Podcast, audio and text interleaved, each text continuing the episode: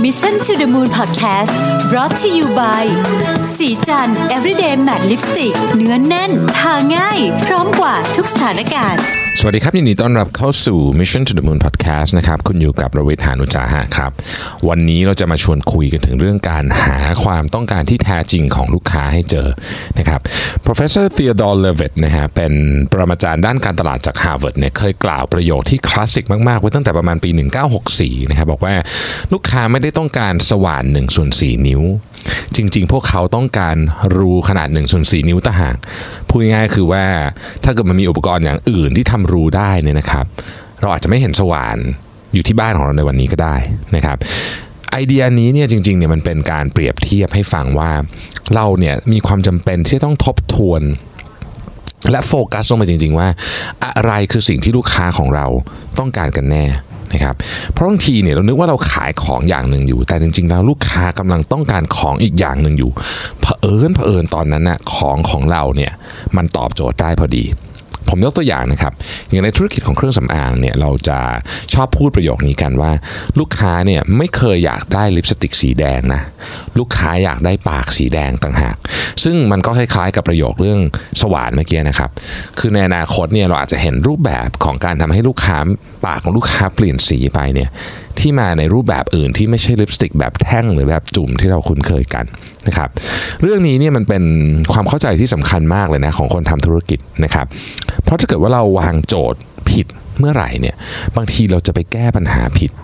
ในขณะเดียวกันถ้าวางโจทย์ถูกมุ่งเน้นไปที่ว่าเอ๊ะจริง ๆ แล้วเขาในหมายถึงลูกค้าเนี่ยนะครับต้องการอะไรกันแน่เนี่ยเราก็จะแก้ปัญหาให้กับลูกค้าได้ง่ายขึ้นนะครับ มีงานวิจัยชิ้นหนึ่งของเคลย์ตันคริสเตนเซนนะครับก็เป็นอีกคนหนึ่งที่เป็นคนดังเหมือนกันนะครับจากฮาร์วาร์ดเนี่ยนะฮะที่ตั้งคำถามกับพฤติกรรมการซื้อสินค้าของผู้บริโภค ว่าอะไรกันแน่นะครับ ที่ทำให้เราตัดสินใจซื้อสินค้าหรือบริการนั้นๆ ซึ่งคำตอบ ของงานวิจัยเนี้น่าสนใจมาก เรามักจะซื้อสินค้าหรือบริการที่ช่วยให้งาน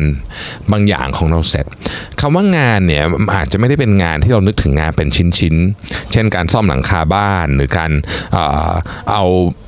พาสุนัขไปหาหมอนั่นเป็นงานแบบหนึ่ง แต่มันมีงานแบบอื่นที่ซ่อนอยู่นะครับพูดง่ายๆคือ get the job done นั่นเองนะ จะว่าไปเนี่ยในชีวิตของเราทุกคนเนี่ยมีงานมากมายที่ต้องทำให้เสร็จนะครับตั้งแต่เรื่องเล็กๆน้อยๆที่ผมบอกเมื่อกี้พาสุนัขไปหาหมออย่างเงี้ยนะครับรดน้ำต้นไม้นะฮะไปจนถึงเรื่องใหญ่ๆอย่างการย้ายเฟอร์นิเจอร์ ซื้อรถยนต์คันใหม่นะครับขอสินเชื่อนะครับบางทีเนี่ยงานมันก็มาตอนที่ลูกค้าไม่ได้อยากให้มันมาเขามีเหมือนกันเช่นรถเสียกลางทางด่วนนะครับแต่ก็ต้องการคนมาช่วยอะ นะครับหน้าที่เหตุการณ์ถ้าเหตุการณ์แบบนี้เกิดขึ้นเนี่ยสิ่งที่ลูกค้าต้องการตอนนั้นที่สุดเลยเนี่ยนะฮะคือรถยก หรืออะไรก็ได้ที่มันลากรถเข้าไปจากทางด่วน แล้วพาเอากลับบ้านได้ เมื่อเราจ่ายเงินเพื่อจ้างใครสักคนมาช่วยทำงาน ต้องการทำให้เสร็จ หากสิ่งนั้นสามารถทำตามงานที่เราต้องการได้ดี ครั้งต่อไปเมื่อมีงานเดียวกันเกิดขึ้น เรามีแนวโน้มที่จะจ้างหรือซื้อ บริการนั้นซ้ำอีก แต่ในทางกลับกันนะครับถ้าเกิดว่าเราจ่ายเงินไปแล้วเนี่ยงานมันดันแย่นะเราก็จะมองหาทางเลือกอื่นนะ ทีนี้มันมีกรณีศึกษาอันหนึ่งที่น่าสนใจเคยเขียนไว้ใน Harvard Business Review นะครับเป็นเรื่องของการทำการตลาดคอนโดมิเนียมในดีทรอยต์นะครับโดยผู้พัฒนาโครงการเนี่ยตั้งกลุ่มเป้าหมาย หรือที่เรียกว่า target group เนี่ยไปยังกลุ่มที่ต้องการลดขนาดที่พักอาศัย ผู้เกษียณอายุที่ต้องการย้ายออกจากบ้านออกมานะฮะอยู่เนี่ยอยู่อยู่ออแยกมาจากครอบครัวนะครับหรือว่าคนโสดที่อยู่คนเดียวโดยคอนโดเนี่ยมีราคาเฉลี่ยต่อยูนิตอยู่ที่ประมาณ1 2 0 0 0 0 เหรียญถึง 2 0 0 0 0 0 เหรียญนะครับทุกอย่างนี่ตั้งใจทำหมดเลยนะทำดีมากตั้งแต่วัสดุงานออกแบบสิ่งอำนวยความสะดวกครบครันนะครับพร้อมทั้งแคมเปญการตลาดแบบเต็มเหนียวเลยนะฮะทำให้มีลูกค้าเนี่ยแวะเวียนเข้ามาเยี่ยมชมโครงการอย่างต่อเนื่องนะครับแต่จากจำนวนลูกค้าที่แวะเข้ามาเนี่ยมีคนน้อยมากเลยที่ตัดสินใจซื้อ นะครับบริษัทก็เลยแบบเอ๊จะทำยังไงต่อดีนะฮะก็เลยทำโฟกัสกลุ่มครับนะครับโฟกัสกลุ่มก็คือการเอาคนมาเป็นกลุ่มๆ แล้วก็อาอาจจะคุยกับเขาหรือว่าพาเขาไปทำกิจกรรมอะไรบางอย่าง เพื่อที่หาเขาเรียกว่าหา insight ของลูกค้าคือหาสิ่งที่ลูกค้าคิดอยู่ นะครับแล้วก็พบว่ามีผู้ที่อยู่ใน focus group บางส่วนเนี่ยบอกบานหน้าต่างเนี่ยนะครับที่มองออกไปเห็นวิวข้างนอกเนี่ยนะฮะหรือที่เรียกว่า bay window มันจะมีหน้าต่างบางบานที่เป็นหน้าต่างใหญ่สำหรับมองเห็นวิวข้างนอกเนี่ยนะครับ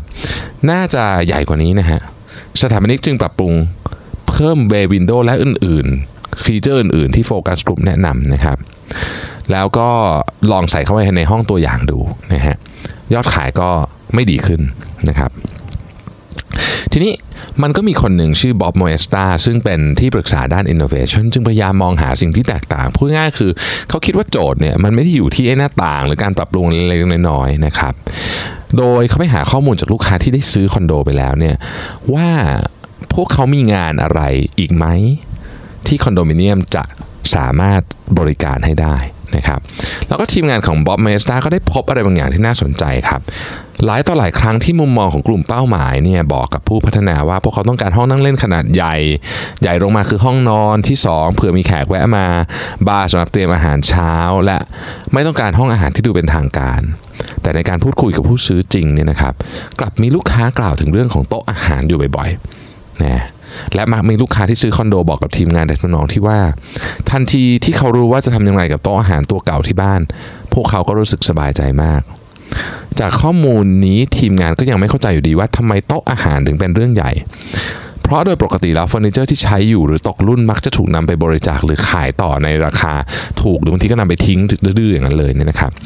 แต่เมื่อม็อบเอสตาเนี่ยได้นั่งลงที่โต๊ะอาหารร่วมกับครอบครัวของเขาในช่วงคริสต์มาสเขาก็เข้าใจทันทีว่าโต๊ะอาหารนั่นนะครับที่เราทานข้าวกับครอบครัวเนี่ยมันมีการแสดงถึงความเป็นครอบครัวมันมีความทรงจำอยู่ในนั้น นะฮะโต๊ะอาหารมักจะเป็นศูนย์กลางที่รวมคนทั้งหมด เวลาเรามีงานวันเกิดงานอะไรพวกนี้ต่างๆ หรือแม้แต่เด็กๆ มานั่งทำกันบ้านเนี่ยเราก็จะนั่งทำที่โต๊ะนี้นะครับ มันมีความทรงจำอยู่ตรงนั้นเยอะมาก สมมติฐานใหม่จึงถูกตั้งขึ้นมาว่า หนึ่งในสิ่งที่อาจจะทำให้ผู้ซื้อลังเล ไม่กล้าตัดสินใจย้ายเข้ามาอยู่ ไม่ใช่เรื่องตัวของคอนโดเอง เพราะคอนโดก็ทำออกมาดีทุกอย่างดีหมดอยู่แล้วเนี่ยแต่เป็นความกังวลที่จะต้องตัดสินใจทิ้ง หรือเลิกใช้ของบางอย่างที่มันมีความหมายกับเขามากต่างหากของบางอย่างไม่ได้แพงซื้อใหม่ก็ได้ แต่ของชิ้นเก่ามันมีความหมายมันมีเมมโมรีกับเขามาก การได้รับรู้อินไซต์สำคัญข้อนี้เนี่ยนะครับทำให้ทีมรีเสิร์ชเริ่มพยายามเข้าใจผู้ซื้อที่ต้องที่ต้องแบบว่าตัดสินใจที่จะทิ้งของอะไรบางอย่างเนี่ยมากขึ้นนะฮะของที่มันสำคัญกับเขาเนี่ยก็ทีมงานก็เลยเนี่ยคิดว่าอะไรนะมันคืองานที่ที่สำคัญนะครับเรื่องนี้นะฮะ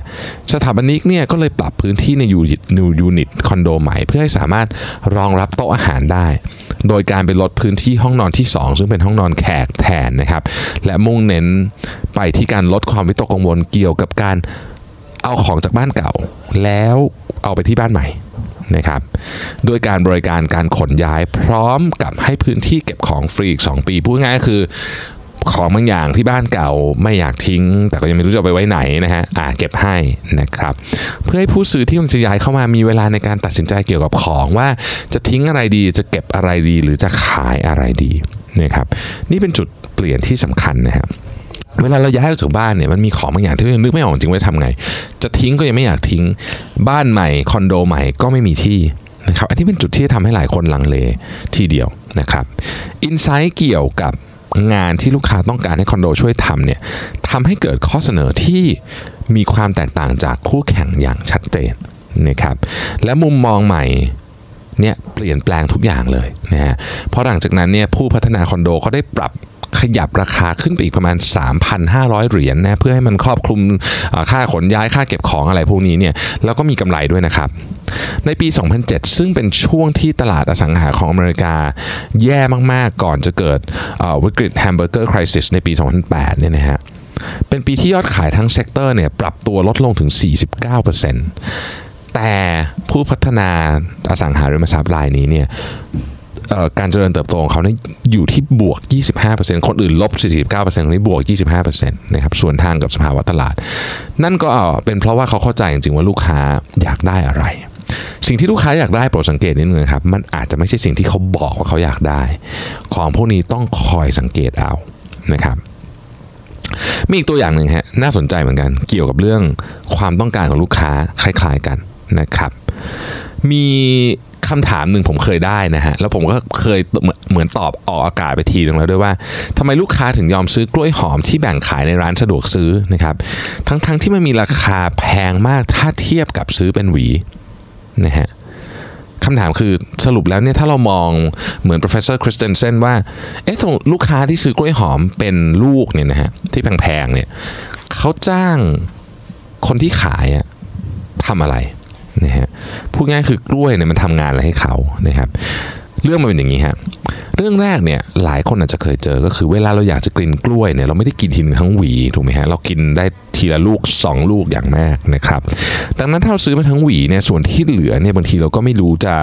ทำยังไงกับมันต่อนะฮะคำว่าไม่รู้ทำไงกับมันต่อคือบางทีเก็บไว้มันกินไม่ทันนะว่างั้นเถอะนะครับ แล้วมันก็ เสียนะต้องทิ้ง คนที่เจอเพนพอยแบบนี้มีเยอะมากนะครับ อาจจะเป็นเพราะว่าเขาอยู่คนเดียวนะครับ คนอื่นในบ้านไม่ชอบกินกล้วยหรืออะไรก็แล้วแต่มันมีเหตุผลเยอะแยะที่ เราไม่สามารถกินกล้วยทั้งหวีได้ก่อนที่มันจะเสีย นะฮะวันที่เราซื้อมามันก็ต้องสุกพอกินได้แล้วถูกไหมฮะซึ่งนั่นหมายความว่ามันมีเวลาอีกไม่กี่วันมันก็จะเสียแล้วนั่นเองนะครับต่อมาก็คือกล้วยเป็นผลไม้ที่ให้พลังงานเร็วนะครับสำหรับคนที่รู้สึกผิดกับการกินขนมเนี่ยกล้วยเนี่ยมาตอบโจทย์ตรงนี้ได้ดีมากเลยนะครับเพราะว่ากินมันอิ่มฮะกล้วยเป็นผลไม้ที่กินแล้วอิ่มเร็วมากนะครับนักกีฬาเวลาเดี๋ยวอย่างก่อนผมไปวิ่งเนี่ยกล้วยนี่เป็นอาหารที่แบบ work มากในการกินก่อนนะครับให้พลังงานเร็วนะครับแต่ไม่ได้หมายความว่ากินกล้วยจะผอมนะต้องอธิบายอย่างนี้ก่อนนะครับ แต่ว่าเรารู้สึกผิดน้อยกว่าแน่ๆ ถ้าเกิดเทียบกล้วยกับคุณซื้อไอศครีมกินสมมติแบบนี้นะฮะคือรู้สึกผิดน้อยกว่า แต่มันก็ยังให้ความพึงพอใจได้ในระดับที่โอเค อาจจะไม่กินไอติมก็ได้แบบนี้นะครับ อย่างสุดท้ายซึ่งอันนี้เนี่ยตรงตัวมากๆคือเรื่องของความสะดวกนะครับ อย่างการที่เรากินกล้วยเป็นเป็นอาหารเช้าหรือว่าอย่างที่ผมบอกคือก่อนไปวิ่งก่อนไปฟิตเนสเนี่ยนะครับเราเราหอบกล้วยไปทั้งหวีเนี่ยคงลำบากนะฮะแล้วก็คงไม่มีใครทำอย่างนั้นนะฮะเวลาผมไปต่างจังหวัดเนี่ยจะให้ผมซื้อกล้วยหอมมาทั้งหวี ผมก็ไม่รู้จะทำไงของที่เหลือเพราะว่าผมกินลูกเดียวนะฮะนี่คืองานที่ง่าย ๆเลยที่กล้วยแบ่งขายเป็นลูกเนี่ยทำกับลูกค้ากลุ่มนี้ เพราะจริงๆ แล้วเขาไม่ได้อยากทานกล้วย แบบอย่างเดียวอะ่ะเขาต้องการซื้อซื้อความสบายด้วยนะครับอยากได้ความรู้สึกผิดที่น้อยลงเวลาอยากทานขนม ตอบโจทย์ได้มากเรื่องนี้ นี่เป็นสาเหตุที่ทำไมกล้วยแบ่งขายตามร้านสะดวกซื้อแม้จะมีราคาแพงกว่าค่อนข้างเยอะทีเดียวถ้าเกิดเราเทียบเป็นขนาดเนี่ย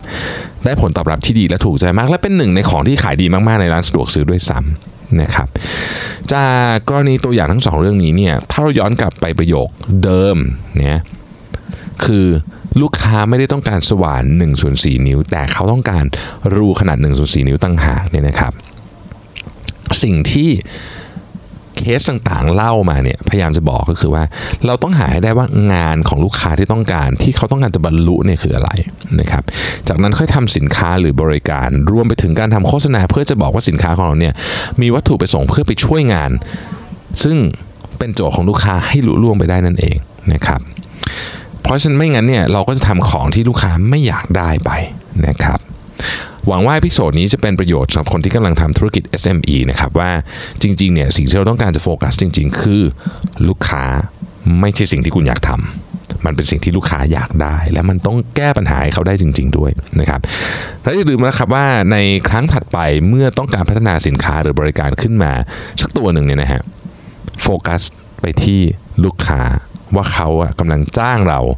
ทำอะไรกันแน่ และเช่นเดิมนะครับสำหรับ episode นี้ ทางผมต้องขอขอบคุณผู้สนับสนุนใจดีของเราอย่างเพลินเพลิน byกรุงศรีกูรู เรื่องเงินเรื่องง่ายอ่านได้เพลินเพลินที่กรุงศรี .com นะครับเขารวมบทความดีๆ เกี่ยวกับเรื่องการเงินและไลฟ์สไตล์จากผู้เขียนหลากหลายท่านมาไว้นะครับอย่างเนื้อหาใน EP นี้เอง ผมก็มีเขียนเป็นบทความไว้ในกรุงศรี .com ด้วยเช่นกันนะครับ สำหรับใครที่สนใจเข้าไปอ่านบทความดีๆ ได้ ลิงก์ของกรุงศรี .com อยู่ใน description ใน episode นี้เรียบร้อยแล้วสำหรับวันนี้ขอบคุณมากที่ติดตาม Mission to the Moon Podcast นะครับ แล้วเราพบกันใหม่ สวัสดีครับสัสิเพราะความสดใสมีได้ทุกวัน